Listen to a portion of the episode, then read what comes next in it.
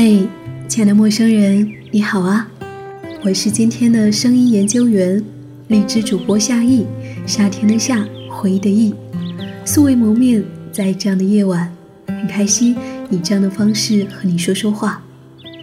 我猜此刻收听节目的你，也许刚刚下班回家，也许刚刚参加完一个活动聚会，坐在滴滴快车上，杭州城的霓虹灯火在窗外闪烁迷离，不知道。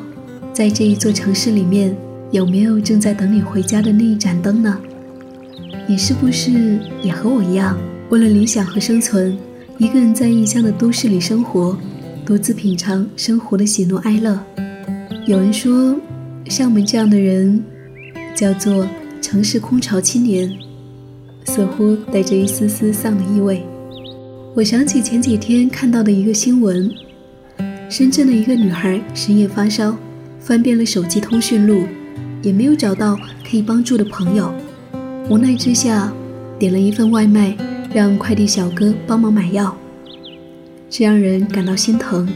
不得不承认，每个空巢青年都在大城市里面上演着自己的独角戏，品尝着一个人的孤单滋味。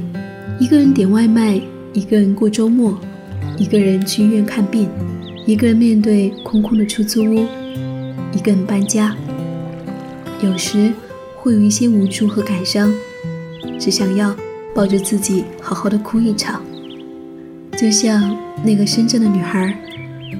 但是孤单从来就是一个无解的命题，每个人在生命当中总是要面对一些孤单的时刻。在这个世界上，能够时时与我们相伴的，也唯有自己。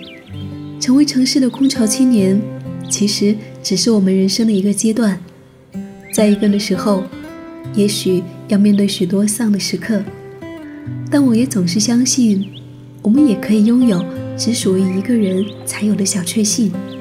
面对孤单，我们拥有更多只属于自己的时间，去提升自己，去读书，去画画，去学习一门技能。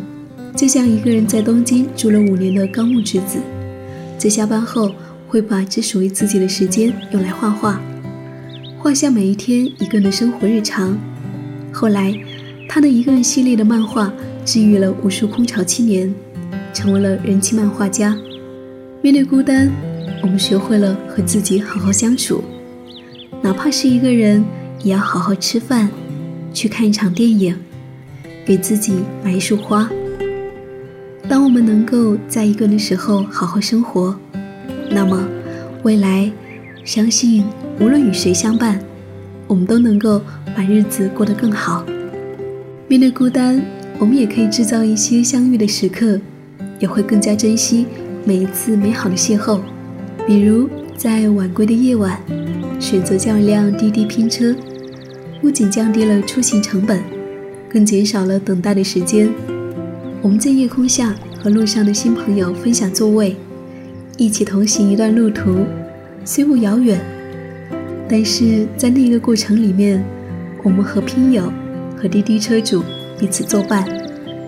也许我们还会说起几句各自的喜怒哀乐，为彼此的生活加油打气。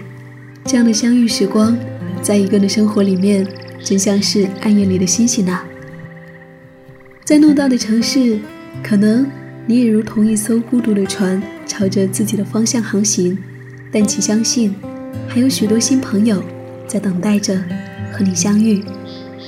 我是夏意，夏天的夏，回忆的忆，在杭州这一座城市，在你还没有遇到那一个人之前，愿你享受一个人的小确幸。